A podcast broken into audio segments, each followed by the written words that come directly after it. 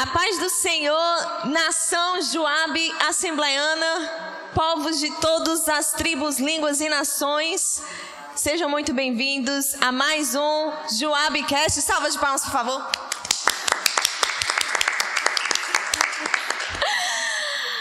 Já nós queremos desde já agradecer a todos vocês que estão se conectando aqui com a gente e acompanhando mais, mais um episódio desse projeto tão especial, tão importante para as nossas vidas, que é o Joabcast.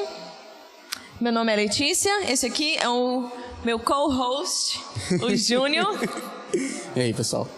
E hoje nós temos o prazer, a honra, a satisfação de estar recebendo aqui uma lenda uma The Legend.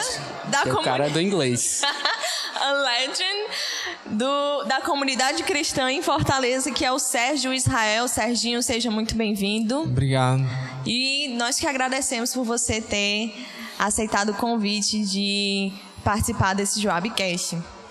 Show. Cara, como a gente estava conversando aqui nos bastidores, né? Uhum. Vai ser só uma conversa mesmo, até para a gente entender um pouco mais a tua trajetória em si e também do Conexão, né? O projeto que hoje tu lidera. É... Sim. Enfim, a gente quer mais conversar, bater um papo, entender como é mais a tua realidade, assim, e ver o que, é que a gente pode agregar também para a juventude de uma forma geral. E aí eu queria que tu começasse falando um pouco mais sobre ti mesmo, sobre a tua história, como foi que tu chegou até aqui o Jobcast. Então, gente, é, meu nome é Sérgio, né? Como já foi falado. Ah, atualmente eu estou na liderança do projeto Conexão, né? Eu trabalho com idiomas, né? E assim, tem sido uma trajetória bem interessante. Eu acho que eu já estou na liderança desse projeto há uns três anos, mais ou menos, se eu não me engano. Eu acho. Comecei em 2018. Uhum. E assim, tem sido um projeto que eu diria que tem tomado uma boa parte da minha vida, né? É como se fosse algo que está tá atrelado à minha vocação. Então não tem para onde fugir, né? E maravilhoso, simplesmente eu sou meio ruim de falar sobre mim. Acho que dá para notar. Falar sobre Jesus. É. Falar sobre mim. Exatamente. Mas, é, se não me engano, teus pais não são daqui, né? Eles são do Brasil, né? Eles nasceram aqui, uhum. só que eles não estão morando aqui atualmente. Eles moram na República Dominicana. Entendi. Mas eles são daqui do Ceará? A minha mãe é do Ceará, meu pai é carioca. E eu sou baiano. é isso aí. E tu veio pra cá com quantos anos, Fortaleza? É... Pra Fortaleza eu vim com 23 anos, na realidade. Eu já tinha visitado, né, justamente porque a família de parte de mãe mora aqui, uhum. mas para morar mesmo uh, com 23 anos. Aí eu já tô aqui há 4 anos. E tu veio por algum motivo específico ou só ficar perto da família mesmo? Cara, eu tinha os meus motivos, né? Um deles era que eu queria trabalhar. E assim, lá na República Dominicana, os meus pais, até hoje, eles moram com a com, digamos assim, com, só com o passaporte, sabe? Eles não têm, tipo, visto. E você pode morar tranquilamente lá, mas você não pode trabalhar. Então eu queria trabalhar e tudo mais, e foi um dos meus, do, dos meus motivos para voltar pro Brasil, sabe? Aí eu voltei, um dos motivos foram esses, mas eu acho que Deus tinha segundas intenções. Entendeu? E por que Fortaleza? Na realidade, eu queria o Rio de Janeiro inicialmente, né? Mas Deus tinha planos melhores para sua Exatamente. Meu pai falou assim: "Ah, por que que tu não vai para Fortaleza e tal?" E eu, eu era meio teimoso naquela época, eu não sei como é que eu aceitei. Só Deus, a única explicação mesmo. E aí tomei essa decisão de vir para cá e não me arrependo de jeito nenhum. Ah, que bom graças a Deus que os planos dele eram melhores e você veio para a melhor cidade do Brasil, né? Com certeza. Sem clubismo, tá? Sem clubismo. E sobre o, o, Conexão, Serginho, como, o que é o Conexão? Como foi que, que esse sonho, essa ideia nasceu do coração de vocês? Como foi que esse projeto começou? Certo. Então, inicialmente, o Conexão não foi. A, ele não foi um projeto que a gente iniciou. Era um projeto que já era da CN. Uhum. E quando a gente chegou, ele já, já era um projeto existente. Uhum. E quando eu conheci o, o Conexão, é, foi através do. Foi através do pastor Flávio, né? Que é o, o, líder de jovens lá. O primeiro evangelismo que eu fui era ele, eu acho que um rapaz chamado Levi, que estava comandando, que não é o Levi que vocês conhecem, é outro. outro. Levi Cortez. Eu não sei se era ele, ou era o Rodrigo Costa, eu acho que eles estavam aí juntos, né? E aí depois eu conheci o Conexão mais com cara de conexão mesmo, ah, com o Wesley Pena. Acho que vocês devem conhecer, né? Sim, sim. E aí, pronto, eu só ia pro Conexão, assim, era um evangelismo que acontecia e eu ia lá, só participar e tal, de boa. Era nos mesmos moldes de hoje ou era diferente? Cara, não era assim, mais ou menos. É, quando o Wesley tava à frente, né, que teve um período que ele liderou, era mais ou menos nesse molde, né? Tipo, pregação, louvor, do jeito que é. Só que hoje em dia, tipo, o Conexão ele tomou muitas formas. Hoje em dia a gente é, tá com casos de recupera é, reabilitação, né? Só que não é nossa, é parceria. E a gente também tem muitas outras formas. A gente tem trabalhado com crianças e tudo mais. Então tá bem diferente de quando o Wesley tava na época, sabe? Entendi. Então já existia o projeto, né? E acabou que um- um- te- teve um período, eu tava lembrando aqui, teve um período que começaram as épocas de chuva aqui. E parece que o pastor Flávio falou pro Wesley, tipo, pra dar uma parada e tal nos encontros, e parece que nesse, nessa parada parou mesmo, né? E aí o, o projeto ficou, tipo, meio que parado, Dormente, né? né? E aí eu comecei a fazer evangelismo e tal com um amigo meu de Recife, que o nome dele é Gabriel. E a gente tava fazendo tipo um um evangelismo bem informal mesmo. A gente não tinha nenhuma pretensão de tipo pegar nenhuma posição de liderança na igreja nem nada, a gente só tava indo pra praça para falar de Jesus. Só que a nossa líder de PG naquela época, né, de pequeno grupo, ela ficou sabendo e ela disse: "Olha, é bom que vocês falem isso pro pastor Flávio e tal, que vocês comuniquem ele". E a gente ficava só procrastinando, a gente não ia falar. Aí, de repente, ela tomou a decisão, foi lá e falou, e, tipo, acho que depois de pouco tempo o pastor estava me colocando na liderança do projeto. Só que eu não corri atrás disso. E aí, é, 2018, não me lembro a data específica, eu peguei a, a liderança do projeto e tá até hoje. Bacana. Tu falou sobre um trabalho que vocês têm com a casa de reabilitação, né? Sim. É, como é que funciona essas parcerias? Como foi que vocês chegaram até essas casas de reabilitação? E como é que é a relação de vocês hoje? Então, o que acontece? Na realidade, as casas de reabilitação, de reabilitação, elas foram uma necessidade que a gente tinha, porque a gente começou a fazer os encontros semanais na beira-mar. Só que é, a gente não fazia encontros semanais. Isso foi algo que iniciou em 2019, se eu não me, não me engano. E aí, como a gente ia pra beira-mar, a gente estava num local que eu acho que a gente nem tinha visto isso inicialmente. Que eh, nesse local tinha muitos moradores de rua, pessoa que, né, é dependente química e tal. Então a gente tinha essa necessidade, porque às vezes aparecia um cara lá, tipo, ah, eu quero sair daqui e tal. E a gente ficava, o que, que a gente vai fazer? Aí a gente procurou algumas casas, só que o problema, assim, eu não culpo, né? Mas tem algumas casas que pedem mensalidade, porque obviamente tem um custo para manter várias pessoas dentro de uma casa, ou pedem cestas básicas e a gente não tinha condição. Então foram aparecendo, assim, uma atrás da outra, casas que não pediam nada. Tipo, só que a gente procura auxiliar eles, nem que seja levando cesta básica e tudo mais, fazendo uma visita lá, a gente não deixa eles na mão, né? E hoje em dia, assim, a gente tem parceria com uma casa específica que se chama Amor em Movimento. E assim, pra mim foi até hoje a melhor casa que a gente já é, conheceu, né? Que a gente vem andando junto. Até mesmo pela questão ética, eles são bem é, rígidos em relação a isso. E a gente tem que prezar muito por isso, até porque, assim, depois que a gente começou a trabalhar com casos de recuperação, né? A, a gente acaba sabendo de coisas que a gente nem imagina que rola lá dentro. Sim. E se não houver alguém, tipo, trabalhando rigidamente, colocando as coisas no lugar certo, vira bagunça, entendeu? Então, hoje em dia a gente tem um- um- uma relação muito boa com essa casa, a Amor e Movimento. Cara, interessante que eu acho que no último conexão que eu fui, eu tava conversando com, com um morador de rua lá e tal, e ele tinha me relatado já que tinha passado por algumas casas de reabilitação e que tinha esse problema, de que lá ele era maltratado e que nas casas que ele tinha passado, né? Lá ele era maltratado, que não davam comida a ele, que se ele se comportasse mal, eh, a- a- as penas eram bem pesadas assim. Então por isso que eu te perguntei como é que era a relação, porque não é toda casa de reabilitação, como tu falou, não é toda casa de reabilitação assim que geralmente dá pra gente confiar, né? E, enfim, graças a Deus apareceu um aí pro, pro Conexão conseguir fazer esse trabalho. Sim, e assim, até abrindo um pouco com vocês em relação a isso, ah, não posso dar muitos detalhes porque às vezes são coisas bem pesadas, né? Claro. Mas houveram alguns internos, pessoas que a gente tirou da rua e que a gente levou para Amor em Movimento. que eles acabaram saindo. E assim, é muito complicado porque às vezes as pessoas saem e eu acredito que elas não querem estar errado de jeito nenhum. E a gente encontrou, tipo, dois caras que tinham saído da casa e que eles, um deles principalmente, estava falando muito mal da casa, dizendo que estava rolando isso, aquilo.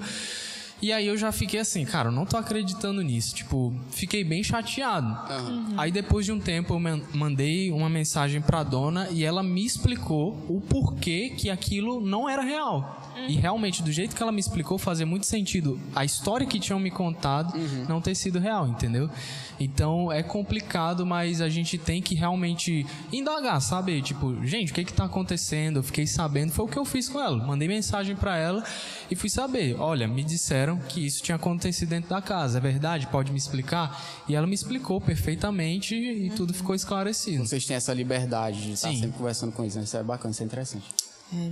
Além, além disso, assim, desse é, desse lado mais da, das casas de reabilitação, quais são as outras dificuldades que vocês enfrentam mais no, no Conexão?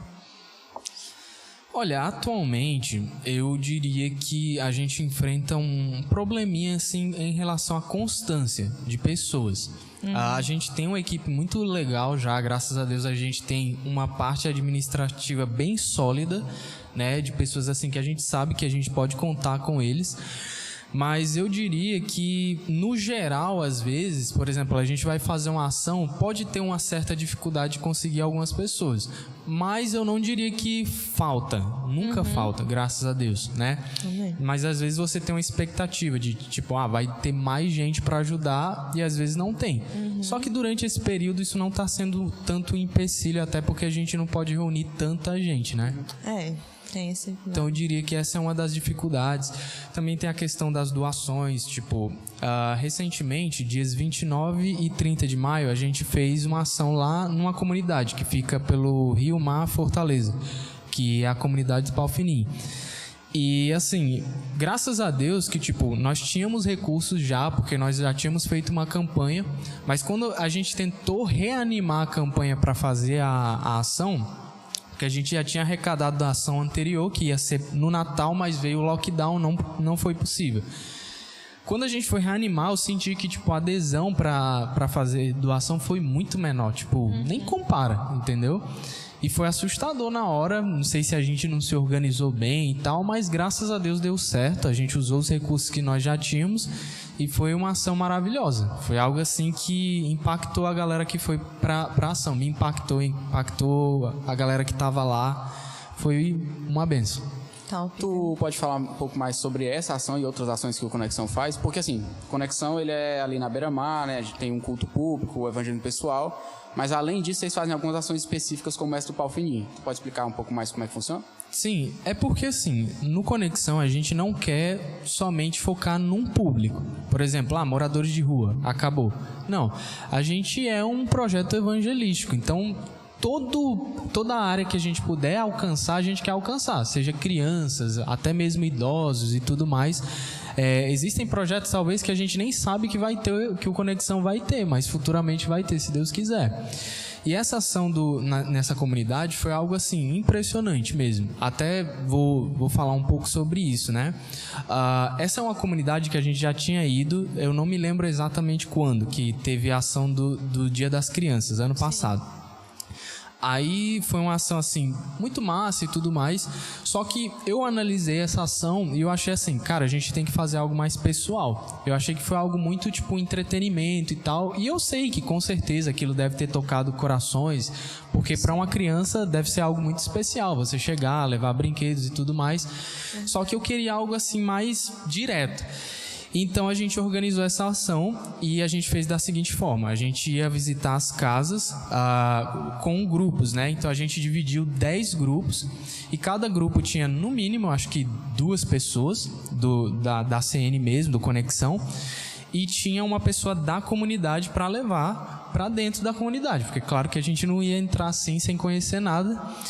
E quando a gente entrou, é, foi algo incrível, porque o que nos impactou foi a questão é, das casas, né? A gente entrou em casas, por exemplo, o meu grupo é, entrou em casas muito até boas, assim, bem ajeitadinho e tal, uma menos do que a outra. Só que no final, a última casa que o meu grupo visitou era uma casa assim que, que era muito precária. Tipo, tinham, tinham dividido duas casas no meio, entre aspas, não foi no meio, tipo, dividiram a casa e dividiram um quarto para uma família. E, e, a gente entrou nesse quarto. Então tinha uma cama e na frente da cama tinha um fogão aceso. E não tinha, tipo, janela, tá entendendo? Tipo, fogão ligado, fazendo almoço, um calor danado e na cama tinha umas quatro crianças. E assim, cara, não tinha janela, só tinha a porta de entrada e a porta que dava acesso à própria casa, ou seja, dava acesso a outro quarto. E era um calor danado e você fica assim, mano, como é que essa galera sobrevive? Ela abriu o fogão, né, a parte de baixo, e tava cheio de, tipo, aquelas comidas mesmo, tipo arroz, essas coisas. É como se fosse uma pessoa que vive de cesta, de cesta básica, entende? Uhum. E quando a gente se reuniu no final, uh, eu me lembro que a gente teve um almoço junto e tal, com o pessoal da comunidade que nos ajudou. E teve uma, uma moça específica, ela falou assim: gente, vocês visitaram as melhores casas. Para vocês terem noção, tem casas que não tem nem chão que as pessoas usam tapete para cobrir o chão, a terra. E tem casa que não tem saneamento básico. O pessoal usa sacola plástica para fazer as necessidades.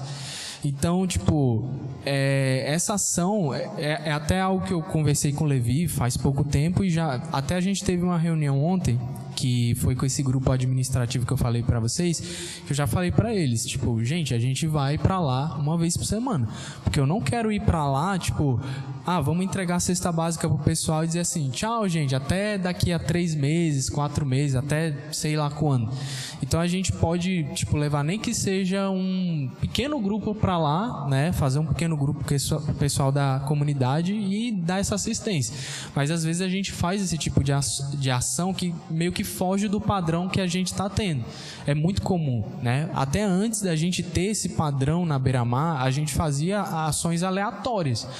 Para citar duas para vocês, teve duas que a gente fez no Enem, não sei se vocês viram no Instagram algo do tipo, que a gente levou um louvor e tal, e teve uma durante o Setembro Amarelo, que eu não me lembro se foi em 2019 ou foi 2018, que a gente espalhou uns balões amarelos pela, pelos pontos de, de ônibus e tal para alguns lugares que repercutiu bastante também. Então a gente faz essas ações às vezes que são bem tipo aleatórias mesmo. E a, a da comunidade meio que foi uma ação aleatória, mas que para mim seria uma ação padrão já. É legal essa história de vocês com essa comunidade, porque é quase assim o relacionamento que vocês construíram com a comunidade é quase o relacionamento que a gente constrói com uma pessoa, né? Vocês tiveram essa ação do Dia das Crianças, que foi algo mais casual e foi uma porta de entrada, né? Foi como assim o primeiro hangout, aquele primeiro café que você toma com a pessoa, aí para depois vocês começarem a entender melhor quais são as necessidades e vocês estabelecerem um relacionamento constante, né? Tu usou uma palavra chave assim muito importante que é uma questão de constância, porque esse tipo de trabalho é algo assim que é completamente espiritual e vai muito contra todos, todas as vontades da carne, né? A gente prefere muito mais o nosso conforto e você desbravar uma comunidade carente, você é, abrir seu coração até para sentir a dor, sentir a necessidade do próximo é algo muitas vezes doloroso e que confronta a gente, né? Então realmente é difícil a gente achar pessoas que consigam perseverar num trabalho assim. Mas é importante mesmo, como você falou, gente, vamos lá toda semana, porque aquelas pessoas precisam estabelecer um, um, laço, uma, uma conexão com vocês, né?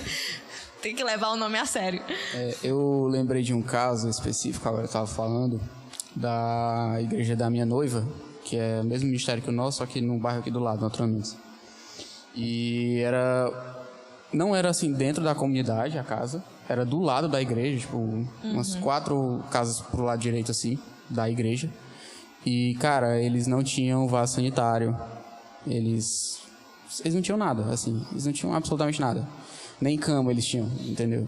E eles só ficaram sabendo porque as crianças, é, enfim, acho que né, passando necessidade também, não tinha muita coisa para fazer, começaram a, a, a, frequentar a igreja.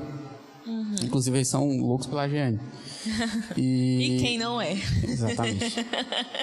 E, e aí, conversando com essas crianças, foi que o pessoal de lá descobriu como é que era e tal, e aí depois eles foram lá dar uma assistência. Eu praticamente não sei como foi que ficou, mas às vezes está do nosso lado, velho. Está do nosso lado e a gente é tão omisso que, que enfim, não, não tá nem aí às vezes, né? deixa essas famílias simplesmente sucumbirem do nosso lado, enquanto a gente está estressado e reclamando de porque, sei lá, porque o cara não parou na faixa de pedestre quando eu queria passar, ou, enfim, coisas pequenas do dia a dia. É. E só uma coisinha uh, que eu queria comentar. Hum. Essa questão até do que a Letícia falou sobre zona de conforto. E realmente, tipo, quando você entra num lugar desses, uh, você realmente não está na sua zona de conforto. É um lugar é. totalmente diferente. Uhum. E eu me lembro que quando a gente foi no dia, tava muito calor, cara. Tipo, tudo de roupa assim, né? Normal e cara, muito quente. Parecia que, sei lá, sei lá, tinha vapor no ar. E é muito. Cara, você sai da sua zona de conforto, mas uma coisa você pode ter certeza: vale a pena. Quando você termina a ação, você pensa, cara, valeu a pena. Qualquer esforço que eu fiz hoje. Teve um rapaz que ele é um amigo meu do Levi e tal, que ele tá começando os primeiros passos como cristão agora na igreja. O nome dele é Iwan. E tem até um vídeo dele falando nesse final. Ele falando que. Ele disse assim, cara ele falou o quanto ele foi impactado. Ele falou: ele, eu era o, o, tipo de cara que quando eu tava no carro e olhava para o semáforo, assim, via alguém pedindo, pedindo, eu pensava: ah, deveria estar tá estudando, deveria estar, tá, tipo, trabalhando, entendeu? Em outras palavras. Uhum. E aí ele viu que às vezes uma pessoa que mora no lugar daquele, cara, às vezes é totalmente desmotivada, sabe? Às vezes não recebeu uma educação legal. Tem muitos fatores, entendeu? E precisa de alguém para chegar lá e pegar pela mão e, cara, vamos lá, vamos avançar, entendeu? Então, realmente isso, isso é uma realidade lá. Cara, só uma, uma coisa que tu falou, fiquei curioso. Quando vocês foram fazer essa ação lá no Palfini, né? A equipe tinha as pessoas do Conexão e também tinha pessoas da própria comunidade. Hum. Como foi que vocês conseguiram ter contato com essas pessoas inicialmente, assim, né, para ajudarem vocês na execução? E se tem alguma relação com eles até hoje, se vocês mantêm contato, enfim. Então, uh, tem uma mulher na comunidade que eu não vou falar o nome dela, até porque eu acho que ela prefere ficar meio que em sigilo, né? Que ela vê essa parte da de doações e tudo mais para a comunidade. Ela organiza isso. Então a gente se comunica com ela e ela que organiza e nos ajuda. E ela tem o um contato com o pessoal de lá. Até antes da gente fazer a, a ação, eu acho que na, na mesma semana que a gente ia fazer a ação, ela fez uma reunião pelo Google Meet com a gente e algumas pessoas de lá. Então é ela que nos ajuda. Ela é a pessoa que está à frente disso. Então, ela tem sido uma ajuda incrível para que a gente tenha acesso a essa comunidade. Show, show.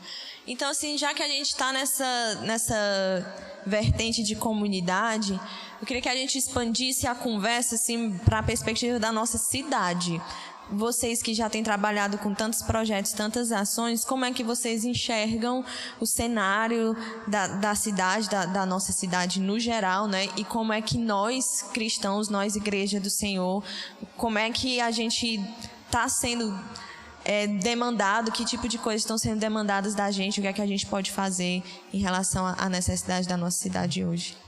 Então, o cenário atual de Fortaleza, eu diria que realmente é um cenário caótico, né? E talvez mundialmente falando a gente pode falar isso. É um cenário bem caótico devido a tudo que está não somente porque assim quando a gente fala de caos talvez na nossa mente já venha a pandemia mas antes da pandemia a cidade já estava no caos né é e depois da pandemia ainda vai estar tá.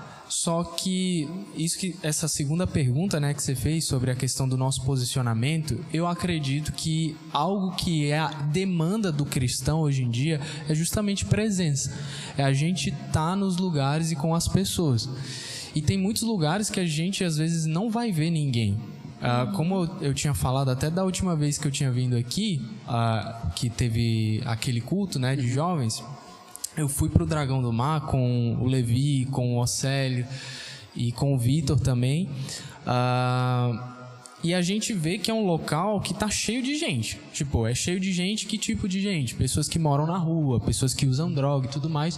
Só que você não vê mais ninguém lá, entendeu? Tipo, não vê mais ninguém.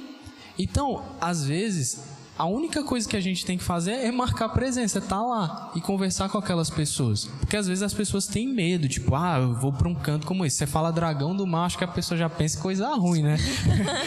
então, mas cara, tipo, a gente já foi várias vezes lá e o pessoal nos recebe assim de braços abertos cara senta lá, se você quiser, conversa. A gente já escutou cada história, sabe? Tipo, escutei a história de uma moça, principalmente o Océlio. Eu acho que o Océlio conversa melhor do que eu.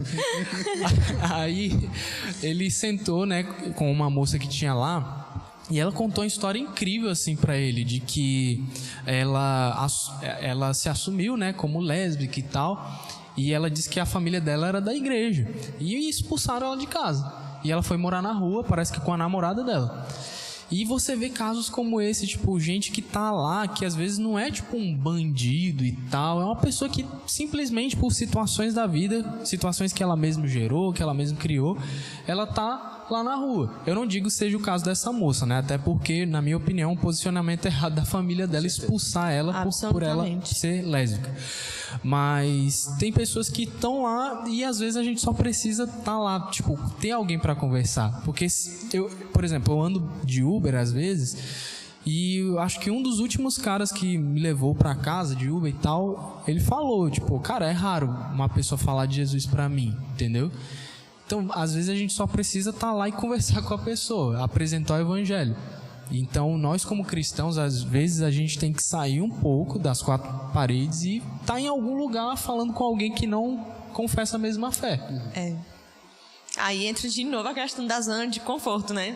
A gente ficou muito confortável aqui dentro do templo, ar-condicionado, cadeira acolchoada, acolchoada. É. Né? Não sei como é sinceramente.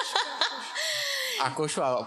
Professor de português aqui. Acolchoada, né? Eu corrigi a de plantão, para qualquer dúvida que a gente tiver da língua portuguesa, ele veio só para tirar as dúvidas aqui. É isso aí.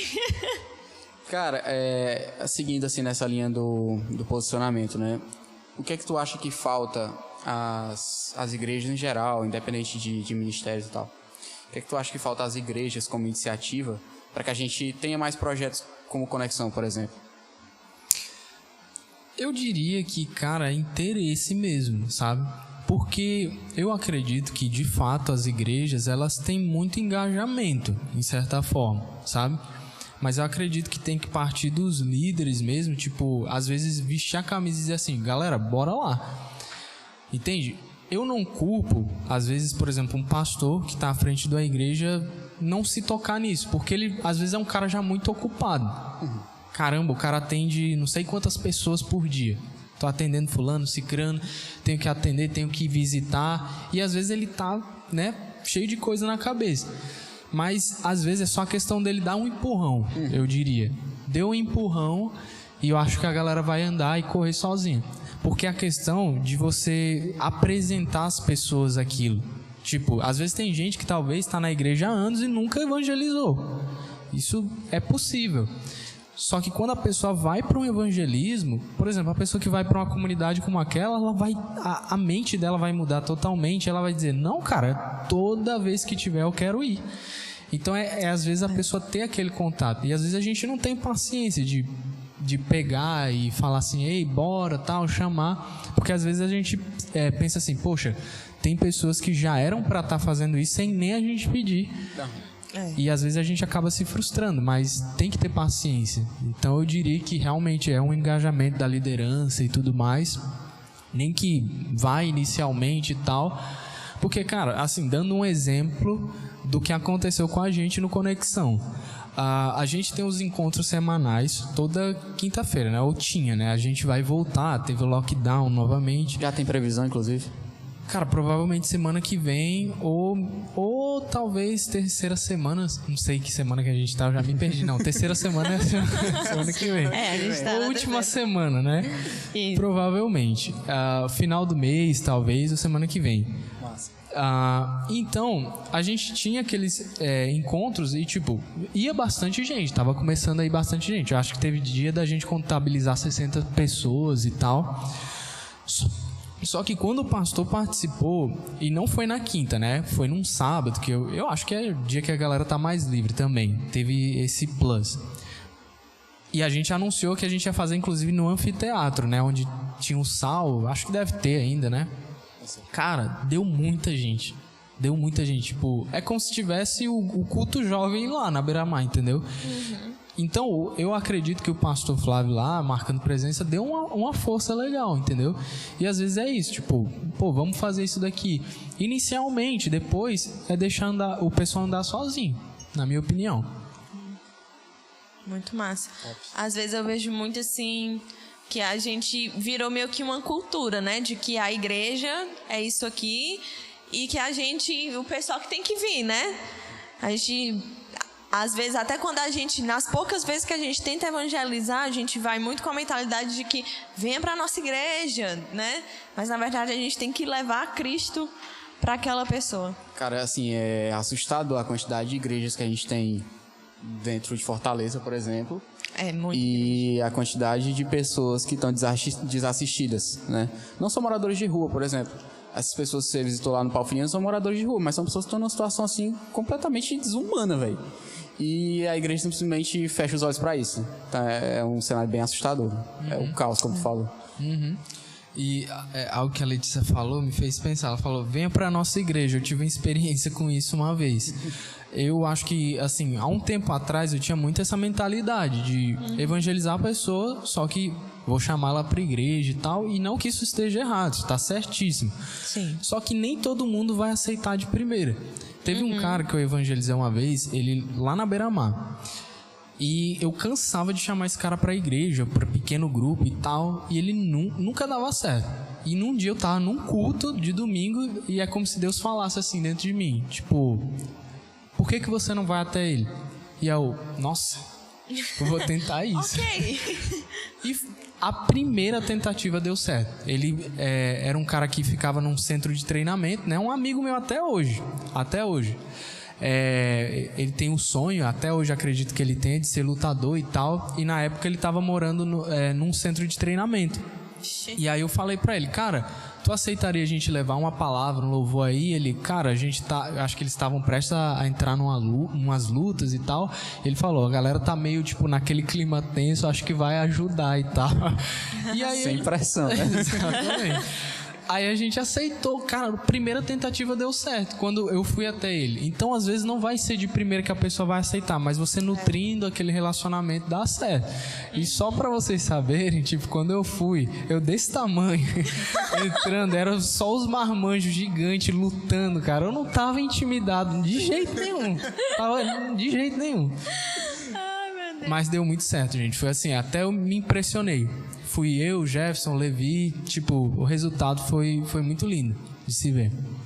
Que top, cara. Porque é muito importante mesmo, antes de, de você fazer qualquer coisa, você ganhar a confiança daquela pessoa, né? E Existe um relacionamento a ser construído e a gente já quer chegar e, e tornar aquela pessoa um membro da igreja e a gente não pensa muito na, na visão mais macro de que aquela pessoa tem que ser integrada ao corpo de Cristo, né? E aí, quando essa pessoa começa a entender e, e, e sentir isso partindo da gente é que ela vai que vai fazer sentido na cabeça dela de que eu tenho que estar cercada de pessoas que me ajudem a permanecer na minha fé, eu tenho que estar integrada com o corpo do qual eu faço parte agora, né? E aí sim a pessoa vai estar mesmo com aquela mentalidade de que show, cara, igreja é massa.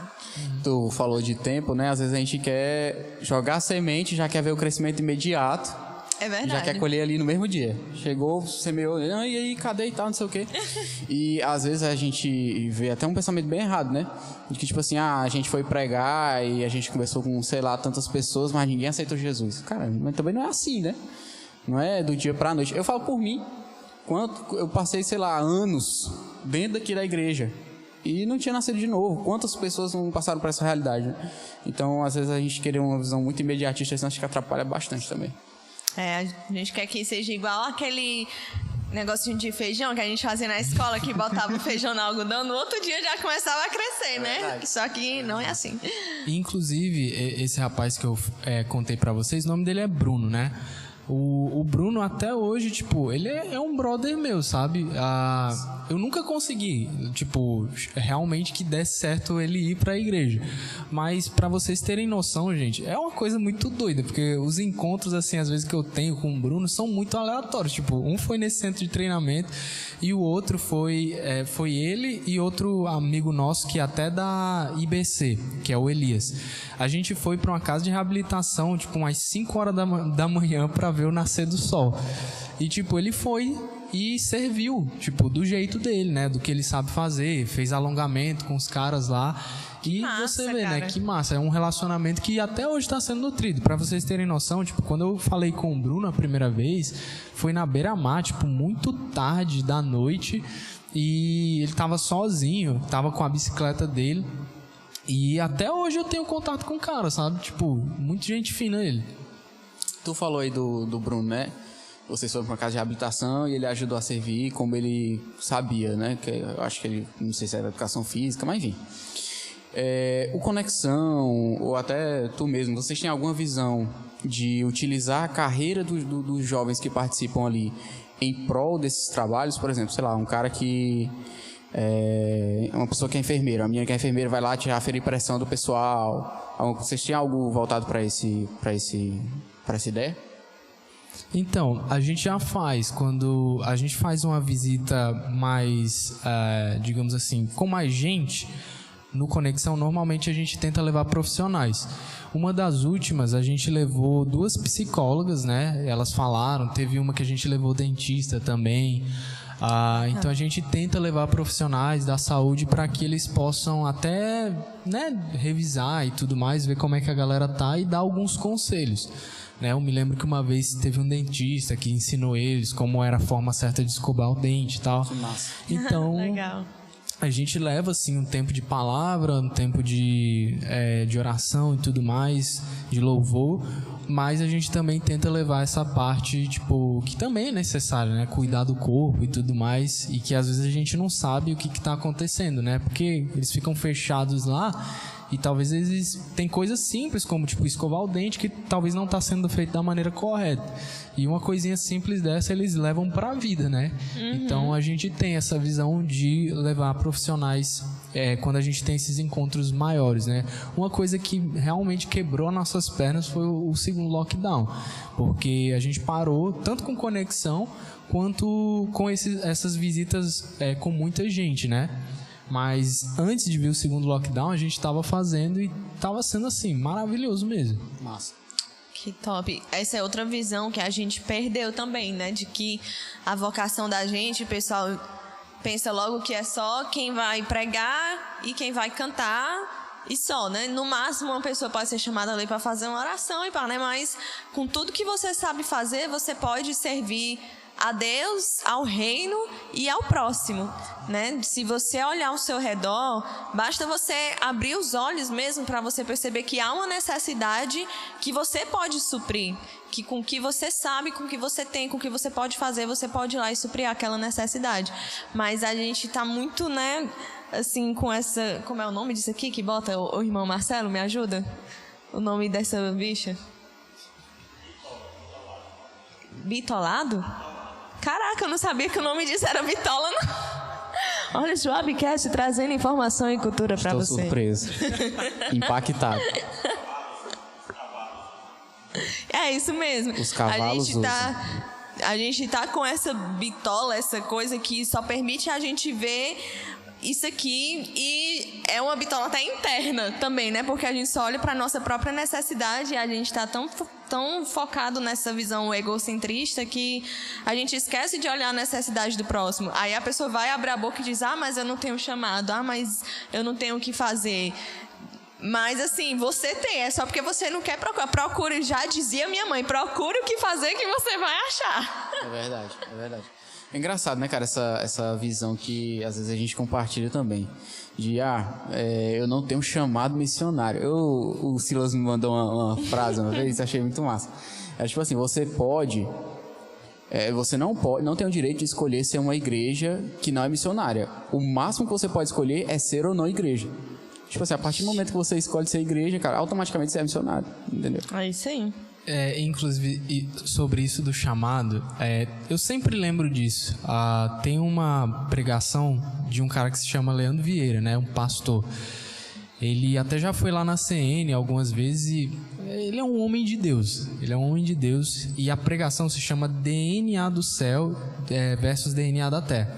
Caraca. E na pregação, assim, eu super recomendo essa pregação. Assistam, tá no canal do Jesuscope.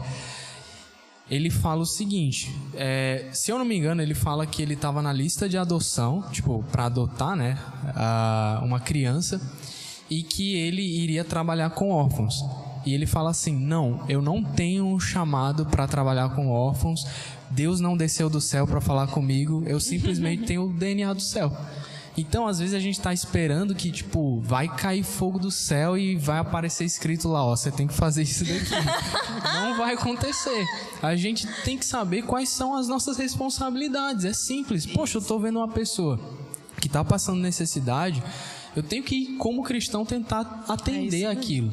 Não é esperar, tipo, será que isso daqui é meu chamado? E ele até faz essa diferença, é, faz uma diferença entre chamado e vocação, né? Tipo, ele falou que chamado é para todo mundo, chamado, a gente é chamado para estar tá na presença de Deus. Uhum. E já a vocação seria o que a gente faz, né? Tipo, como por exemplo, ah, eu sou professor, então essa é minha vocação, né? Tipo, eu evangelizo, é, então isso seria a minha vocação também. Eu vejo como a minha vocação.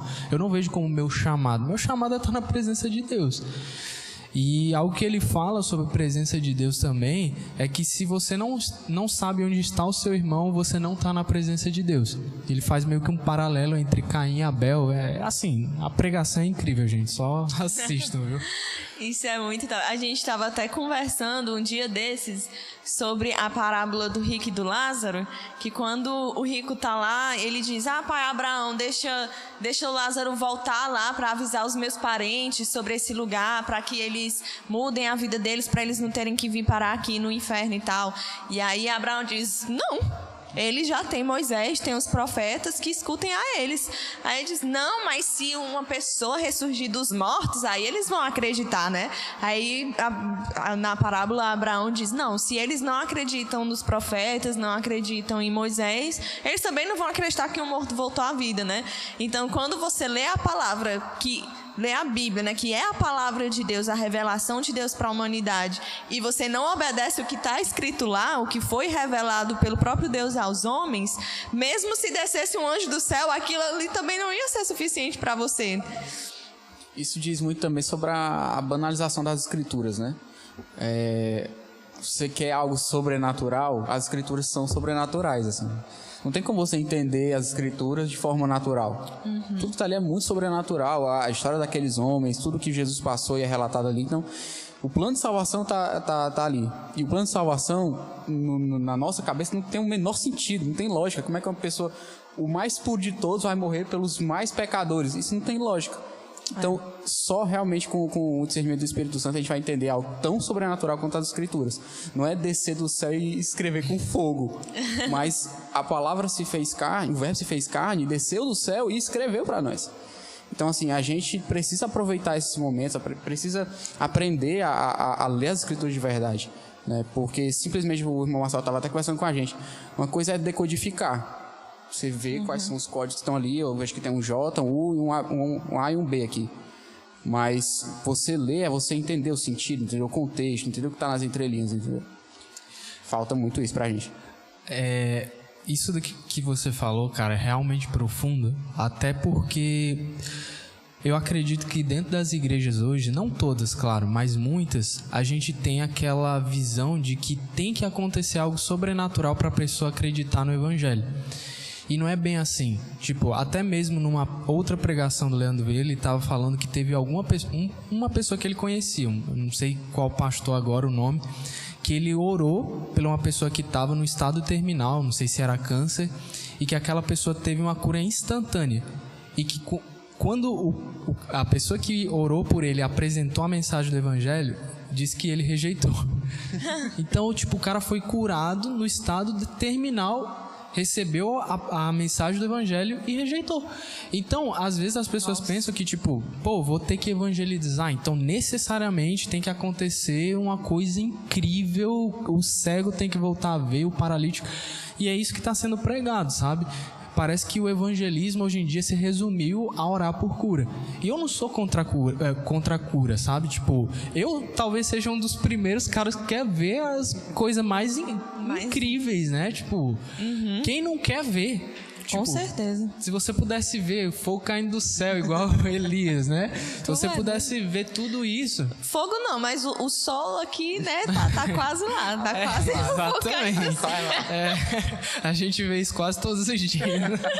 Privilegiado. Pois é. é. Mas a gente sabe que os sinais seguirão aos que creem, né? Sim, claro. Mas a Jesus, o próprio Jesus passou por isso, né? Ele multiplicou os pães e os peixes e a galera começou a seguir ele só para ganhar comida de graça graça. E aí Jesus falou, gente, não é assim, cara. O, o foco aqui, eu sou o pão da vida, né? Eu tenho vida eterna para dar para vocês e vocês querem pãozinho e peixinho, né? Uhum. Isso então... não tem que ser forçado. Isso é. não tem que ser forçado. Tipo, vi um cara no, na cadeira de rodas, eu obrigatoriamente tenho que orar por esse cara. Às vezes não.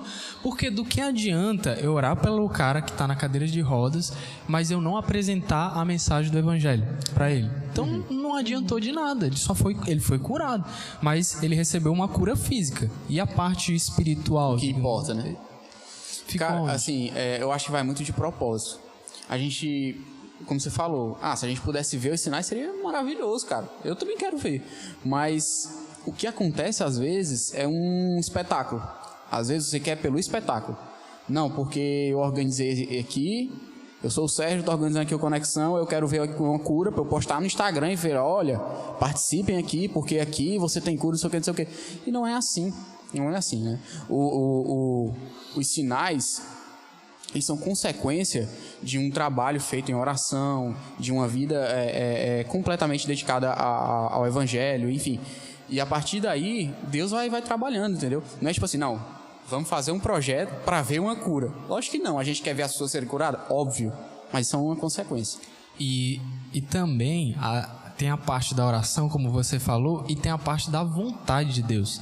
Uhum. Eu já escutei uma pregação de um pastor que ele estava falando que ele estava fazendo o culto e de repente ele sentiu que Deus estava falando para ele, ó, para tudo e fala que o pessoal vai ficar curado agora. E, tipo, teve duas pessoas especificamente que estavam com doenças gravíssimas que foram curadas, curadas naquele momento.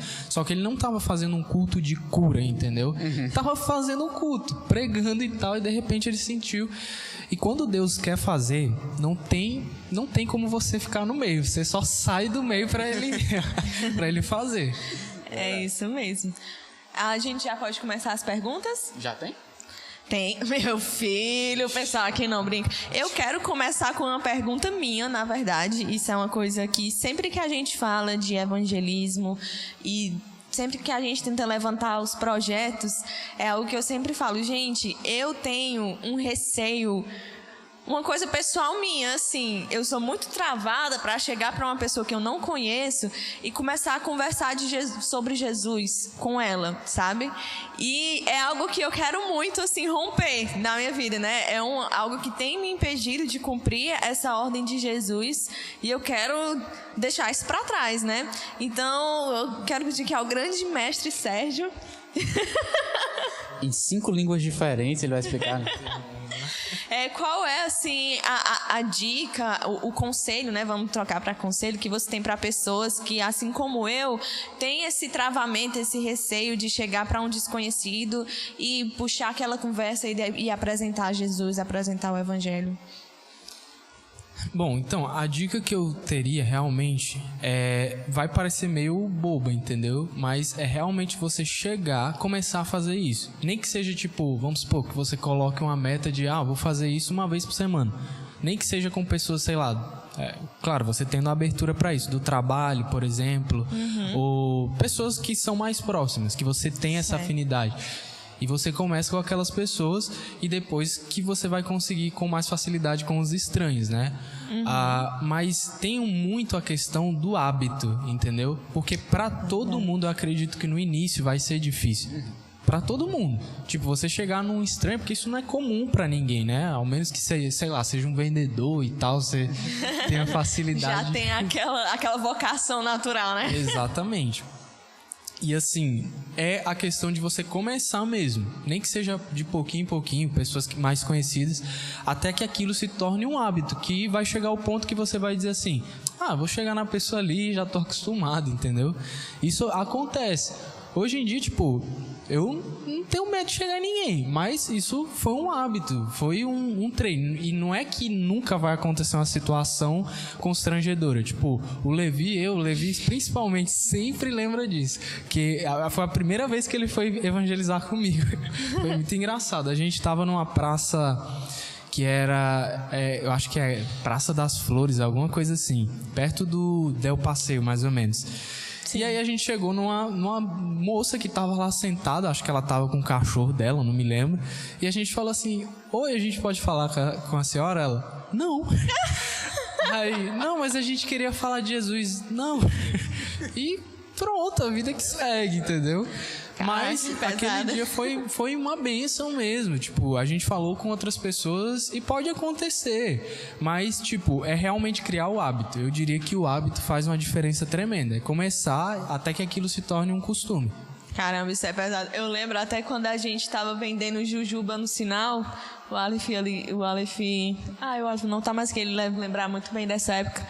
É, e a gente abordava o pessoal nos carros e falava do, do congresso que a gente estava planejando, que a gente precisava levantar fundos.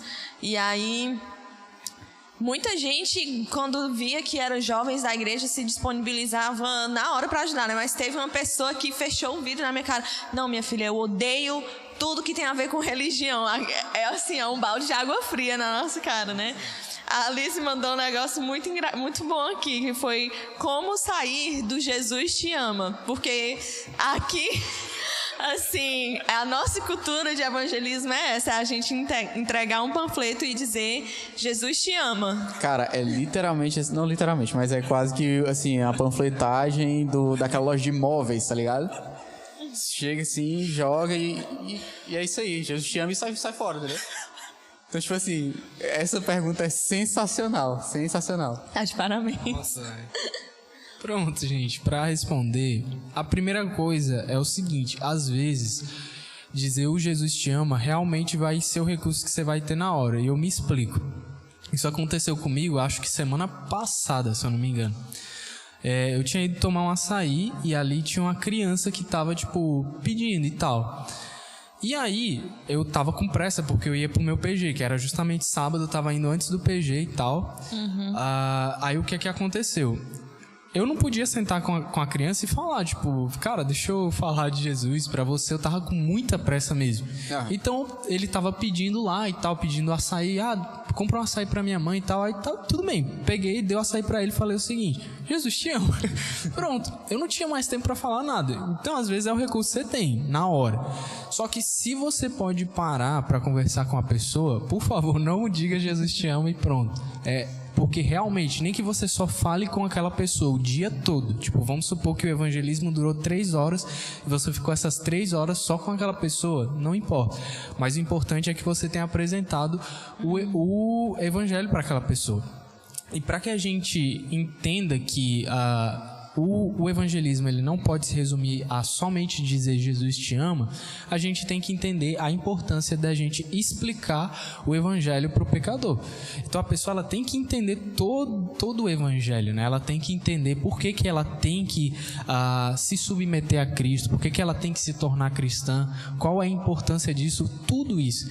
Então eu tenho que criar uma linha de raciocínio para apresentar para a pessoa. Tem um cara que eu gosto muito que ele faz parte de um, é, eu não sei se chamar de projeto, sei que é um canal que eu acho que ele tem alguns vídeos que tem legenda em português, que ele ele vai para rua para evangelizar. E ele tem um padrão já de evangelismo. Se você ver vários vídeos dele, você vai pensar que ele sempre está falando a mesma coisa. É o Todd White? Não. É o. Ray Comfort, o nome dele. O canal se chama Living Waters. Eu prefiro o, evangeli o tipo de evangelismo dele que o do Todd White. Porque o Todd White, tipo, na minha opinião, ele ora por cura, mas eu não vejo muito ele apresentando o evangelho, entendeu?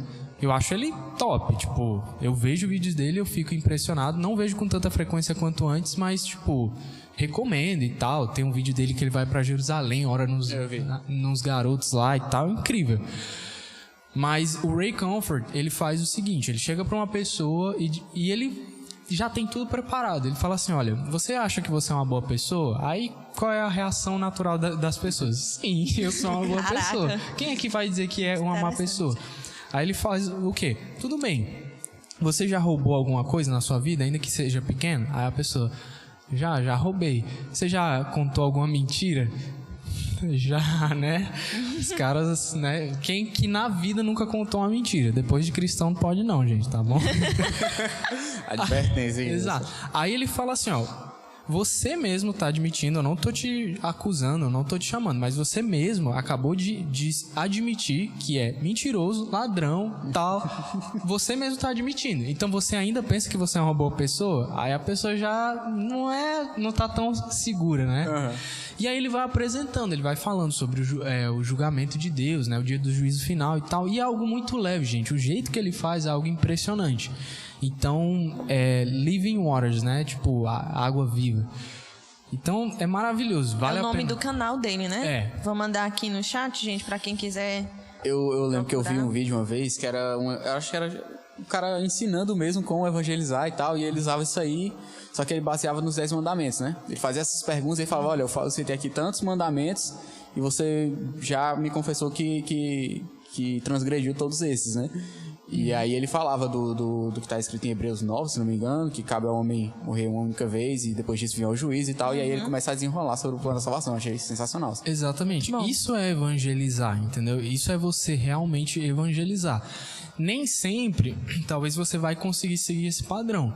Até porque existem ah, casos que você talvez não vai ter muito tempo, como foi o caso que eu citei, né?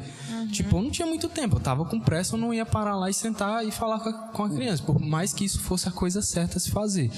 Mas eu falei, Jesus te ama, era o que veio na minha cabeça. Mas se você tem tempo, realmente assim, sente, fale com a pessoa, porque é uma responsabilidade nossa. Então, uma coisa para sair do Jesus te ama seria mesmo ter consciência da nossa responsabilidade e meio que já ter um roteiro para apresentar o evangelho. Eu acho que outra coisa importante também é quando a gente está nesses projetos, nessas ações, assim, coisas mais específicas que fogem um pouco do nosso dia a dia, né? É, você tá sempre acompanhado com uma pessoa, pelo menos no início, né? Uma pessoa que já é mais acostumada e tal, e, e começar a desenvolver a conversa ali junto com aquela outra pessoa, acho que facilita também. Ah, olha. Estratégia legal também. Tem assim, um, como tu falou, tem um tipo de roteiro que tu gosta de seguir. Acredito assim, né, que vai depender muito da pessoa também, né? Porque tem pessoas que você vai poder usar um tipo de linguagem, outras que você já vai ter que ir por outra vertente, utilizar palavras mais fáceis, palavras mais acessíveis, né? Mas no geral, assim, tu vai pelo vento do espírito, o que o espírito te guiar, ou tu já gosta de ter um plano assim na tua mente? Então, eu, eu gosto de ter já esse roteiro. Tipo, mais ou menos o que eu falei pra vocês é o que eu gosto de falar, né? E uma coisa que eu sempre gosto de falar pras pessoas, porque tem muita gente que já fala assim, ah, eu sou cristão, mas, por exemplo, como o Uber que me trouxe pra cá, ele disse que era cristão, mas ele não ia pra igreja. E uma coisa que eu costumo muito falar, até mesmo para esse tipo de pessoas, é que eles leiam a Bíblia. Eu digo assim, olha, cara, você lê a Bíblia, tem costume de ler a Bíblia? Normalmente as pessoas dizem que não. Aí eu falo assim, cara, lê pelo menos um capítulo da Bíblia por dia. E tem gente que fala, poxa, eu vou fazer isso e tal. E você já indica Mateus, Marcos, Lucas e João, que são os livros mais fáceis assim de entender, eu diria. Né? Tem muita coisa ali que é mais difícil de interpretar, mas muitas coisas são histórias do que aconteceu de, de Jesus, né, aqui na Terra. Então é, é fácil. E ali a pessoa, se ela guardar aquilo, tipo, vamos supor, ela chega em casa, ela cria aquele hábito, já vai ser uma forma de Deus falar com ela. Então é uma das coisas que eu gosto de falar, mas é, eu tendo a chance, o tempo, eu gosto mesmo de apresentar o evangelho. Eu acho que é, outra coisa que é importante também é você tentar entender a realidade daquela pessoa. Né? Eu sempre gosto, antes de apresentar e tudo, eu gosto de conversar e entender quem é o cara, assim. E aí, cara, o que é que tá fazendo aqui e tal, e tal, de boa, o que é que tá achando ali, quando a gente vai conexão, né? Às vezes eu vejo que tem uma pessoa assim, só olhando, sentada, observando, e gosto de chegar, conversar, perguntar o que, é que ele tá fazendo, enfim. E a partir dali você começa a conhecer e, e, e por várias vezes já aconteceu de eu tô conversando aqui, perguntei, e aí, cara, como é que tu tá? E cinco minutos depois o cara tá chorando, falando porque aconteceu isso há dez anos atrás e não sei o quê, e começa a jogar tudo para fora. Eu acho que é importante uhum. também. É, uma das coisas que eu faço primeiro é justamente perguntar o seguinte, tipo, cara, você acredita em Deus, e Jesus? Pra eu saber, porque às vezes o cara pode ser ateu, pode ser espírita, pode ser qualquer coisa. Então você já vai ter uma noção, como você mesmo falou, de que tipo de pessoa você está lidando. Porque, por exemplo, para eu falar para um ateu sobre a Bíblia, o Evangelho, ele até pode entender o que eu estou falando, mas ele talvez não vai, assim, claro que ele não vai acreditar. Mas então eu posso até apresentar o evangelho para um ateu, mas eu também falo das experiências pessoais mesmo, que eu já tive, para que ele entenda que Deus, ele não está morto, que ele não está preso às páginas da Bíblia, mas que Deus, ele é real e ele continua vivo. Tipo, eu já tive cada experiência doida com Deus que, cara, explica essa, teu, né? a galera fala. Literalmente trazendo meme à vida. Pois é. Então eu tento fa falar isso para que o cara tenha uma noção, tipo, mano, esse cara não ganha nada com que eu acredite nisso, então no mínimo tem que ter algo de verdade no que ele está falando. Uhum.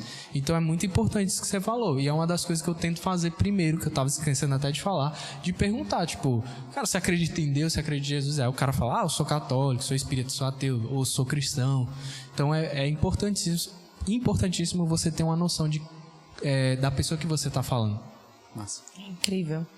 Olha, teve uma pergunta aqui, meu tensa, Adivinha de quem? Do Heitor, né? Nosso número um. Má. Eu não vou citar o nome que ele falou aqui porque eu tenho medo de processos. Direitos mas, autorais, é? é? direitos autorais. Mas é, existe uma vertente, uma ideologia de pensamento, né? E que inclusive um pastor famoso escreveu um livro sobre isso que é falando sobre a caridade, né? Quando eh, essa pergunta foi enviada na hora que a gente estava falando do serviço nas comunidades, as ações sociais e tal, né? E tem uma vertente, inclusive de cristãos, que é contra esse tipo de coisa assim de dar esmola, né? De que vê a caridade como uma forma impessoal que incentiva a miséria e não resolve realmente as coisas. Aí assim, tu sendo um líder de um projeto que ajuda muito, que faz várias ações de caridade e tal, como, como é que você contrapõe esse, esse argumento?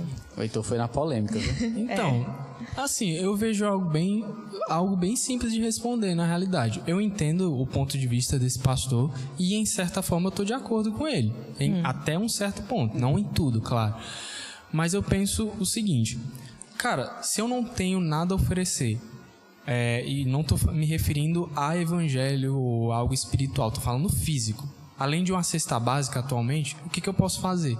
E aquela pessoa tá precisando daquilo. Tipo, quando eu entrei na comunidade, a galera entrou, a gente viu a realidade daquela galera que era muito difícil da nossa, é muito diferente da nossa. Muito diferente. E às vezes, para aquela pessoa, uma cesta básica vai fazer uma diferença tremenda. Porque a pessoa às vezes não tem com que perder o emprego devido a tudo que a gente está vivendo e tal. A pessoa que mantinha a casa não tem mais um emprego ou não está tendo a mesma renda. Então, é, é, muito fácil às vezes a gente ter esse julgamento e pensar assim: ah, mas é, a gente só está fomentando a pobreza. Por mim, e a, eu tenho essa visão, foi até bom ter tocado nesse ponto de a gente, além de ir para a comunidade, levar a parte do, de evangelho e tudo mais, uh, também levar cursos preparatórios, né? Cursos para ajudar a galera a, a, a ir adiante, Top. né? Uhum. Tipo, eu falei isso até com a, aquela moça que eu falei para vocês, que organiza as coisas, eu tive essa conversa com ela, porque eu realmente me sinto incomodado em somente dar, tipo, a cesta básica e acabou.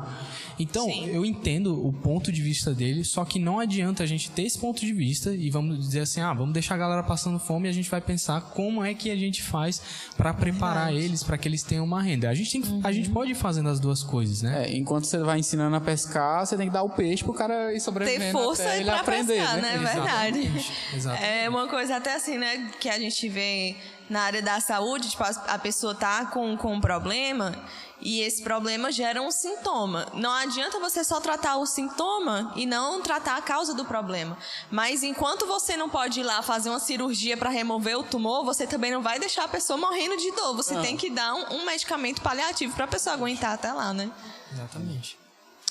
Vamos ver se tem mais uma pergunta. Muito bom, gente. O Jobcast, eu amo demais esse lugar, cara. É incrível o quanto que a gente aprende aqui. É... O pai mandou. hã. Que projeto de Deus. O Serginho é usado. Comentários caianos. É, A Alice pediu para falar quais são as ações do projeto. Eu acho assim que a gente falou bastante durante todo o podcast, né?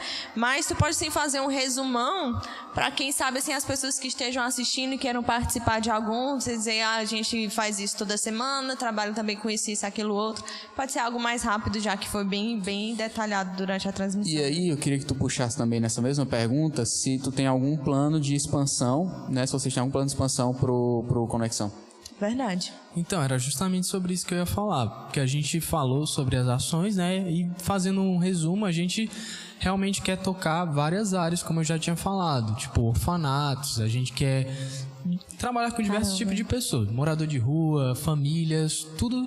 po- Pode botar uma categoria aí que a gente quer trabalhar. É, mas em relação a esse, é, sobre a expansão, né? A gente teve uma reunião ontem sobre isso, ontem à noite, e a gente vai expandir, se Deus quiser permitir. Ah, Quinta-feira a gente não vai mais ficar naquela área que a gente tava, né? O Parque Visão. Até porque a gente tem notado que, tipo, muitos moradores de rua não estão mais frequentando os encontros, não estavam, pelo menos.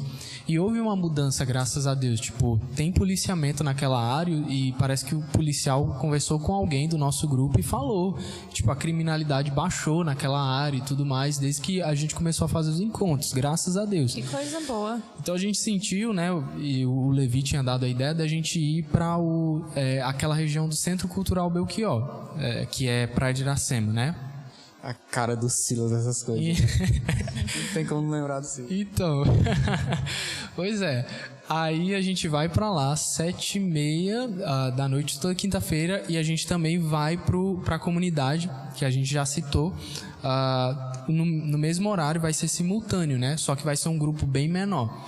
E aí toda sexta-feira, se Deus quiser permitir, a gente vai pra Calcaia, né? Que tem uma a região lá que é perto do a lagoa de não me lembro o nome.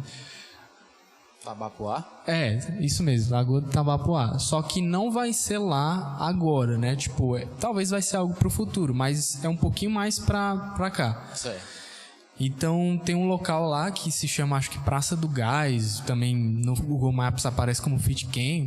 ah, e a gente vai pra lá. Então seria tipo Conexão Calcaia toda sexta-feira, às sete e meia, 8 horas.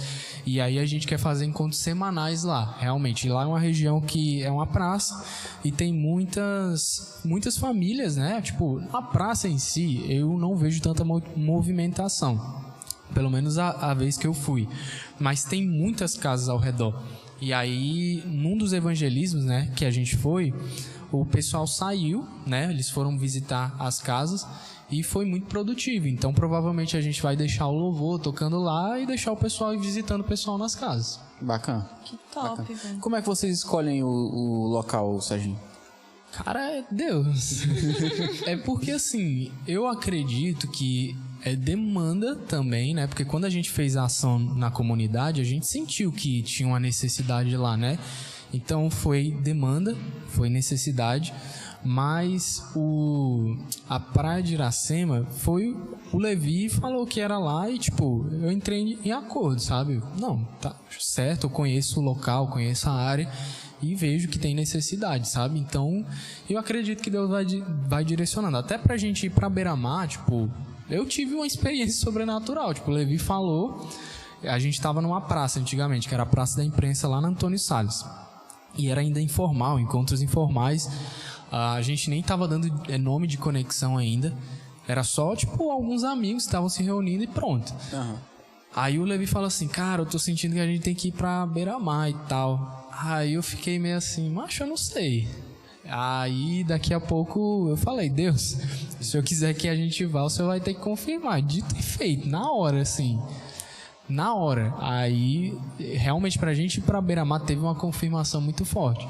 Mas eu não. Também não vou ficar esperando confirmações, entendeu? Tipo, se Deus permitir, a gente tá indo. Show. É. Show de bola. A gente não precisa que Deus mande você ir, né? Ele já mandou você ir, né?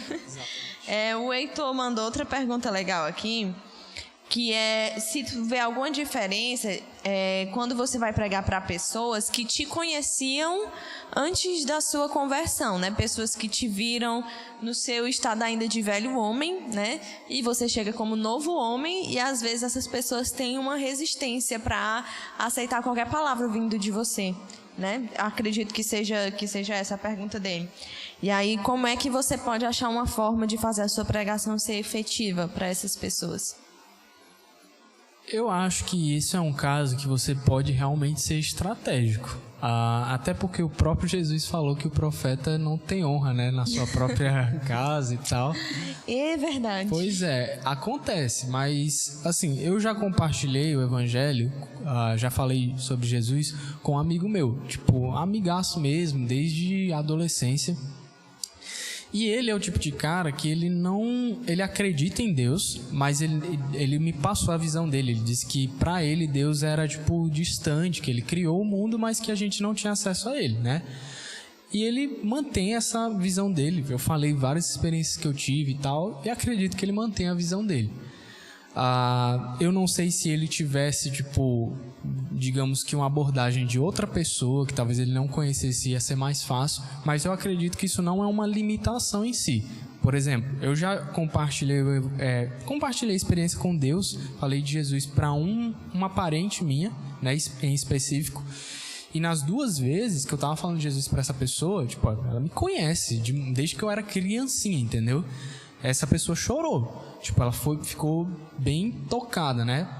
Então, eu acredito que, vamos supor, se essa pessoa tiver uma resistência muito grande no coração, você pode ser estratégico e tentar fazer com que essa pessoa conheça outras pessoas da sua convivência, né? Porque talvez ela tenha um respeito maior por elas. Não deveria ser assim, mas às vezes acontece. Tipo, você pode ser um cristão impecável na sua casa mas a pessoa, tipo, ah, é o fulano, entendeu? É. E não tá nem aí pro que você tá falando às vezes. Então, vale ser estratégico você inserir essa pessoa realmente no convívio de pessoas cristãs para que ela também tenha outras abordagens, ela conheça outras pessoas que vão falar a mesma coisa que você está falando, só que vindo de pessoas diferentes. Eu acho que uma coisa que também encaixa nessa pergunta do Heitor, é quando a pessoa assim, ela realmente teve um encontro com Jesus, ela nasceu de novo, mas antes disso ela era uma pessoa assim deplorável, digamos assim, ah, é. né? E aí como ela conseguiria romper essa barreira? Aí para mim, não é nem que seja mais fácil, mas eu acho que o caminho é único. É você mostrar que agora você está diferente que agora você, a sua vida é o próprio evangelho nesse caso, né? Você vai mostrar aquilo que Jesus fez na sua vida. E aquela pessoa ela vai ter a tua pior imagem e vai ver o contraste com agora. E acho que a partir daí é que você consegue realmente ver, falar assim, olha, Jesus realmente transforma. Uhum. E, e, e, se, digamos assim, ele fazendo a, a pergunta nessa forma, eu diria que é uma vantagem mesmo porque é o testemunho, entendeu? Da sua vida. A pessoa vai olhar para você e vai ver, esse cara realmente mudou. Um, um, cara que eu acho que é um grande exemplo disso é o próprio Rodolfo Abrantes. Uhum. Era um uhum. cara que estava no auge, no topo da, da carreira dele e que usava droga e tal. Podia fazer o que quisesse, né? E hoje em dia, até hoje, o cara tá do jeito que tá. Então, quem olha para ele, não adianta. Por mais que o cara não se converta, ele sabe. Aconteceu alguma coisa que não foi normal com esse cara. para ele tá desse jeito. Eu acho que o que às vezes pode se tornar empecilho é que quando a pessoa não conhece o evangelho, é difícil ela acreditar em mudança, na mudança de, de alguém assim de primeira, porque o que o pessoal, o ditado do mundo é: as pessoas não mudam. A, a, gente contrapõe isso de que as pessoas não mudam sozinhas. Né? Você não é capaz de se mudar, mas a graça de Deus é suficiente para nós, né? A gente morre e nasce de novo e nasce em Cristo. Mas para uma pessoa que não conhece a profundidade do Evangelho, pode ser difícil de primeira você dizer, fulana, agora tá, tá dizendo que é crente. Isso aí é, é história, é, é queixo. Não acredito, eu conheço, eu conheço isso aí, não sei o quê, né? A pessoa a pessoa já se fecha de primeira. Então, às vezes, pode realmente ajudar a pessoa a ter, ser apresentada ao evangelho de outra maneira para começar a com o tempo perceber que realmente foi uma mudança, né? E começar a perceber que não é só questão de, de atitudes que mudaram, mas da própria essência da pessoa que mudou. Porque é isso que é a transformação, né? Vai muito além de, de coisas que a gente deixa de fazer e coisas que a gente passa a fazer. É toda uma mudança na nossa mente, no nosso ser. Nós nos tornamos realmente outras pessoas pessoas, né? Pessoas novas. Sérgio, a gente falou muito sobre o apresentar o evangelho, né? Esse primeiro contato e tudo mais. Mas aí agora eu queria falar contigo sobre o depois disso, que é até pegando um gancho de uma pergunta do Marcelo, que é qual é a tua visão em relação a discipulado, certo? E como que o Conexão trabalha essa área, assim? Porque a gente falou muito sobre esse primeiro contato, né? Mas e o, o depois, assim? Então, a, a parte do discipulado, para mim, é uma das partes mais importantes e é uma parte que vai ter que ser nutrida ainda e desenvolvida no conexão, entendeu? Porque às vezes a gente tem muitos encontros separados e às vezes acaba que talvez a pessoa não pega um contato, não acompanhe, só tem aquele momento de apresentação. Mas eu, pessoalmente, eu gosto de ter esse acompanhamento. Uhum. É até como o exemplo do Bruno que eu falei. Tipo, tenho contato dele há mais de dois anos, eu acredito, tanto Instagram quanto WhatsApp, e é uma forma de eu poder acompanhar ele. Então é importantíssimo. A gente. Não adianta você compartilhar o evangelho com a pessoa, falar de Jesus e, tipo, não ter um acompanhamento depois. É claro que Deus pode usar isso, com certeza. Eu não estou dizendo que não. Mas é bom você, digamos que, plantar semente e ela crescer também, né? Então é interessante e é muito importante que a gente tenha essa parte do discipulado, de acompanhamento. E às vezes a gente não pode é, fantasiar pensando que vai ser perfeito. Até porque vão ter pessoas que não vão corresponder como a gente quer. Tipo, às vezes você vai ter dificuldade para ter um acesso para aquela pessoa, como eu falei, né? De vir para a igreja e tudo mais. E às vezes você vai ter que se dobrar, tipo, cara, vou criar um rolê aqui com o pessoal da igreja, vou chamar essa pessoa e lá a gente fala de Jesus, mas tentar sempre estar tá compartilhando. Tipo, uma tática que eu tenho, né? Em certa forma, é que eu, as pessoas que. Várias pessoas que eu já evangelizei, eu guardei o contato delas é, no, do WhatsApp, né? E tem gente que eu nem lembro. Quem, eu só tenho contato da pessoa lá. E aí eu pego o quê? Eu já tenho uma palavra-chave, que aquelas pessoas ficam com aquela palavra-chave, e eu faço vídeos no YouTube, pego os vídeos e jogo para essas pessoas. E tem gente que assiste e tal. Tipo, eu já me surpreendi. Pessoas que, que foram para o Conexão, eu preciso inclusive falar desses dois casos. Teve duas pessoas especificamente que foram para é, o Conexão, né? E se eu não me engano, na Praça da SEAT, a Luísa Távora, que eu acho que é lá pela Santos Dumont. Há muito tempo atrás, quando não era nem semanal Conexão. E hoje, tipo, eu fiquei fazendo isso. Mandava é, vídeo para pessoa. Fazia vídeo falando de algum tema tal, mandava para pessoa. Hoje em dia, uma dessas pessoas virou parte do grupo de intercessão do Conexão, para vocês terem noção, e tá indo lá para a CN com as suas filhas. E a outra, a filha dela, é que não sei nem se ela foi pro Conexão, quando a gente conheceu ela, ela tá no meu PG atualmente e tá fixa, tá assim firme no PG e ela tá indo, essa pessoa, ou seja, a mãe dela, tá indo para a CN também. Então, nem que você mande inicialmente, se você não tiver aquela conversa, aquela abertura para ter aquela conversa, porque é meio difícil às vezes você manter uma conversa com, sei lá, 20 pessoas. Mas manda alguma coisa, sabe? Tipo um louvor, uma palavra, uma passagem da Bíblia, algo que a pessoa ela vai estar tá olhando lá. Nem que ela olhe assim e deixe para lá Mas o momento ela vai abrir e vai ser tocada, provavelmente, né? E, e manter, né? Se manter em oração por essas pessoas. Então é interessante. Hoje em dia a gente tem uma grande vantagem porque nós vivemos nessa época que tem a internet. Então a gente tem muito acesso às pessoas, né? Então a gente pode manter um contato mais facilmente através da internet enviar conteúdo cristão para essas pessoas. Se a pessoa falar, oh, boa noite, você pode puxar uma conversa com a pessoa. E aí, tá tudo bem? Como é que você tá e tal? E é isso, investir mesmo em, no relacionamento com a pessoa, nutrir isso. Tu falou sobre uma equipe, digamos assim, de intercessão, né? Como é que funciona isso? É até um pouco engraçado, porque assim, o pessoal, às vezes eles falam de, de ter um grupo. Ah, teve gente que já falou, gente, tem um grupo de intercessão. Mas assim, eu nunca vi ninguém tomando uma iniciativa. Aí o que que eu fiz?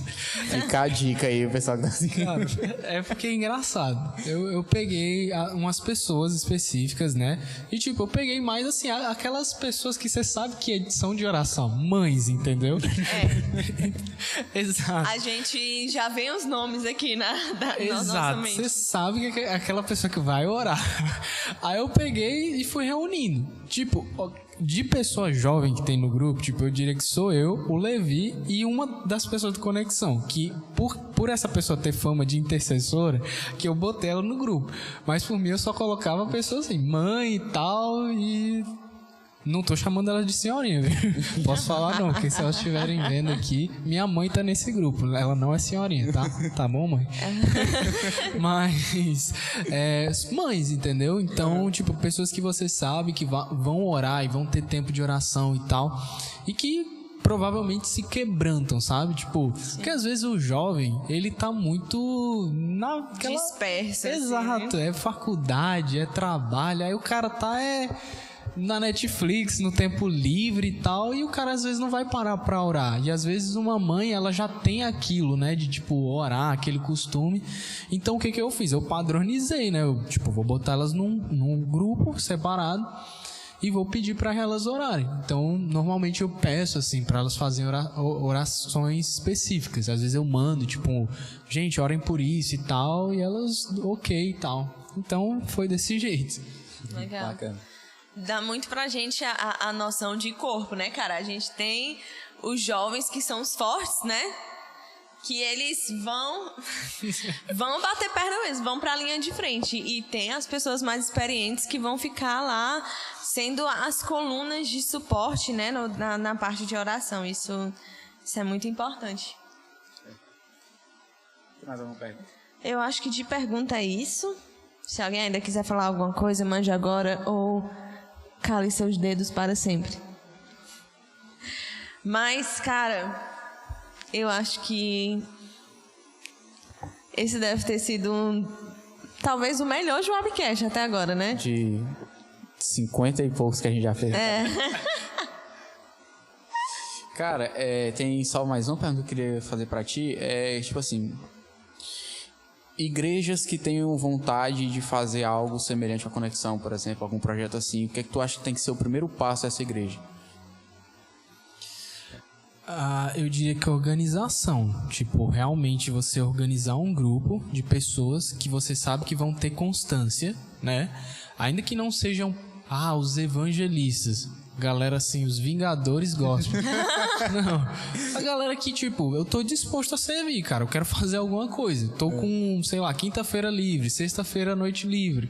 Vou ter- eu, eu quero servir. Nem que seja, tipo, inicialmente no louvor, ou vai ser, sei lá, é, qualquer coisa. Mas que sejam pessoas constantes. Tipo, observar essas pessoas constantes, essas pessoas que têm disponibilidade, que vão realmente ir e não vão ficar falhando, porque obviamente pode acontecer um dia ou outro a pessoa não, po- não poder, né? Sim, por, sim. por um motivo X. Mas aquela pessoa que pelo menos você sabe que de quatro vezes na semana ela vai estar pelo menos duas, entendeu? Organizar essa galera e realmente começar a ir. O Conexão mudou de cara quando a gente começou a fazer semanalmente. Porque a gente tinha muita força quando Conexão fazia as ações. A gente fazia ação de, às vezes, é, chamar tanto atenção de ser publicado, tipo, num jornal, no Instagram e tal, eles colocarem alguma coisa. Só que não tinha constância, né? Tipo, quando a gente começou semanalmente, aquilo nos fez crescer, amadurecer espiritualmente. Então é importante que um grupo de evangelismo, ele tenha constância, que seja algo no mínimo semanal, eu diria. Então, ver a disponibilidade das pessoas, as pessoas que têm disponibilidade e começar. Não tem, tipo, uma fórmula mágica, é somente a gente começar mesmo. Tipo, ir lá, às vezes coisas podem dar errado e tal, a gente ficar envergonhado não sei o que, com alguma coisa, alguma situação que aconteceu, mas são aprendizados que a gente tem, né? Por exemplo, para citar um caso como esse, tem uma praça atrás do Norte Shopping, que ela é a praça, acho que Dein, alguma coisa assim, Francisca Zélia, eu acho que é o nome. E é uma praça assim. Aqui a gente conhece como Pracinha do Norte Shopping. Pracinha do Norte Shopping. Então, a Pracinha do Norte Shopping. E foi assim, a gente foi há uns, umas três semanas atrás, se eu não me engano. E, cara, eu me senti envergonhado. Tipo, era muito aleatória a praça, de você via cada coisa, coisa que eu nunca tinha visto na vida. Gótico, eu nunca tinha visto. Tipo, gótico raiz mesmo, daqueles que fazem dancinha e estão tudo gótico mesmo. Eu nunca tinha visto na vida. Eu vi naquela praça. Vi umas coisas muito estranhas. E aí eu, caramba, cara, eu, eu me senti envergonhado porque eu vi que a galera que foi comigo tava assim, fluindo, e glória a Deus por isso. Só que eu me sentia muito, tipo, fora do lugar. E eu queria conversar com alguém, e só que eu não, não achava ninguém para conversar que parasse assim, de boa. E pra galera parece que tava tão fácil, tipo, chegar, conversar. Aí eu tentei chegar nos caras que estavam, né? Sabe? Uhum. Fumando, fumando ervas. Aí, o que aconteceu? Eu vi que os caras estavam muito desconfiados. Aí eu fiquei assim, ei, cara, e aí, tá tudo bem? Aí, né, massa, assim, eu tava totalmente deslocado. Mas aí eu chegava na galera e às vezes entrava numa conversa, tipo, especificamente do Océlio, que é ótimo conversador, como eu já falei. E, e conversava junto, entendeu? Tipo, falava e tal. E às vezes pode acontecer de você ir para um evangelismo e você se frustrar com você. Mas isso é um aprendizado. Não, não significa que agora eu vou dizer assim, cara, eu nunca mais volto nessa praça. Isso me dá é vontade de ir lá e fazer direito da próxima vez. Então tem que ter essa Caraca. constância. Pois é. Meu Deus. Que aula, que exemplo. Que homem. É, tem mais alguma pergunta? Não. Não. Só vários comentários de que Tá top. Show. Então, acho que é isso, né? É, espero que você tenha gostado, cara, de participar aqui do nosso terceiro Jobcast. Nós com certeza gostamos de ter você aqui. Nós com certeza gostamos bastante. E tu sabe, cara, que aqui é a tua casa. O momento Amém. que você quiser vir, você sempre vai ser muito bem recebido. Foi no dia do culto, é hoje, e a gente tem muitos planos ainda. Amém. Daqui pra frente. É, se Deus quiser, eu sempre falo, todo Jobcast eu falo isso, se Deus quiser, esse tempo de lockdown, de, de restrições, ele está acabando e ele abrindo um pouco mais a gente já vai conseguir voltar, o Conexão já vai voltar, né? Sim, amém. E, enfim, voltar e começar a ser influente, começar a tentar mudar de alguma forma a realidade da nossa cidade. É isso aí. Muito obrigada, Serginho, viu? De verdade. Eu que agradeço o convite, gente. Gostei muito. Perdi até a noção do tempo aqui, mas. É, a gente perde, viu? Acontece. Isso aqui é, é, mais poderoso que aquela joia do infinito do Doutor Estranho que faz voltar o tempo, porque você perde completamente a noção. É Pois é, obrigado, gente. Muito obrigado pelo convite. Foi ótimo, maravilhoso. Se tu quiser divulgar o Conexão, mais especificamente, página do Instagram, enfim. Pode ser. Pois, gente, é, o Conexão, acho que vocês acham como conexão.cn é né, no Instagram. E lá a gente sempre está divulgando muitas coisas. É importante que vocês sigam, até para que vocês saibam ah, os nossos próximos passos. Até para que para você que quer ajudar de alguma forma. E acredite, você pode ajudar de qualquer forma. Tipo, tem coisas que talvez você vai ver como simples, mas que você vai estar tá fazendo e vai estar tá ajudando muito. Então sigam lá para que vocês tenham uma, uma noção do que a gente vai estar tá fazendo. E se Deus quiser, vão surgir vários projetos novos então sigam principalmente no Instagram, que eu diria que é o nosso veículo principal de informação. É isso. Show. Show. Serginho, pra gente encerrar, cara, tu pode fazer uma oração pra gente? Sim, com certeza. Então vamos orar. Senhor nosso Deus e nosso Pai, nós te agradecemos por esse tempo de comunhão, meu Pai, e por tudo o que o Senhor fez, meu Deus, por, pelo motivo do Senhor ter nos usado nesse momento, Senhor. Tudo que foi falado, meu Pai, eu acredito que foi guiado pelo Senhor. Nos perdoe, Senhor, se nós falamos qualquer coisa que não foi do teu agrado, que em nome de Jesus o teu Espírito Santo possa alinhar as coisas, meu Pai. Muito obrigado, meu Deus, por cada pessoa que faz parte dessa igreja, meu Deus, que em nome de Jesus o Senhor venha abençoar a igreja do Antônio Bezerra, Deus, a juventude, os membros, que em nome de Jesus o Senhor possa estar fazendo, meu Pai, a obra que somente o Senhor pode fazer, meu Pai. A obra que somente o teu Espírito, Espírito Santo pode fazer. Eu te agradeço, meu Deus, por esse momento tão maravilhoso, meu Deus, e que coisas grandiosas aconteçam de acordo com a tua vontade. Que venham novos projetos, meu Deus, para essa igreja, projetos evangelísticos, meu Pai. Que venham projetos novos também para o Conexão.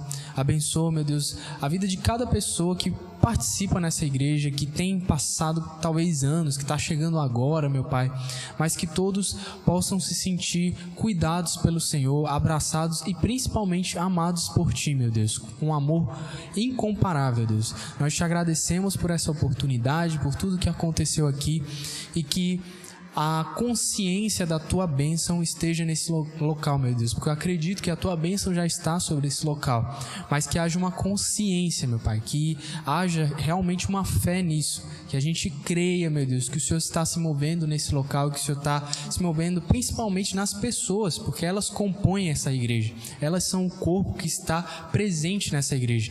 Então, cuida de cada membro, cada pessoa, meu Deus e que em nome de Jesus, meu Deus, a, a juventude, Senhor, venha ganhar cada vez mais força e atitude, meu Pai, para honrar o Teu nome e levar glória para Ti. Em o um nome santo do Teu Filho amado, Jesus. Amém. Amém. Amém. Valeu, Valeu pessoal. galera. Muito obrigada a todo mundo que assistiu, a equipe da comunicação, irmão Marcelo. Deus abençoe a todos. Próximo mês esperamos vocês de novo no próximo Joabcast, se Deus quiser. Boa noite, Pai e Senhor, para todo mundo.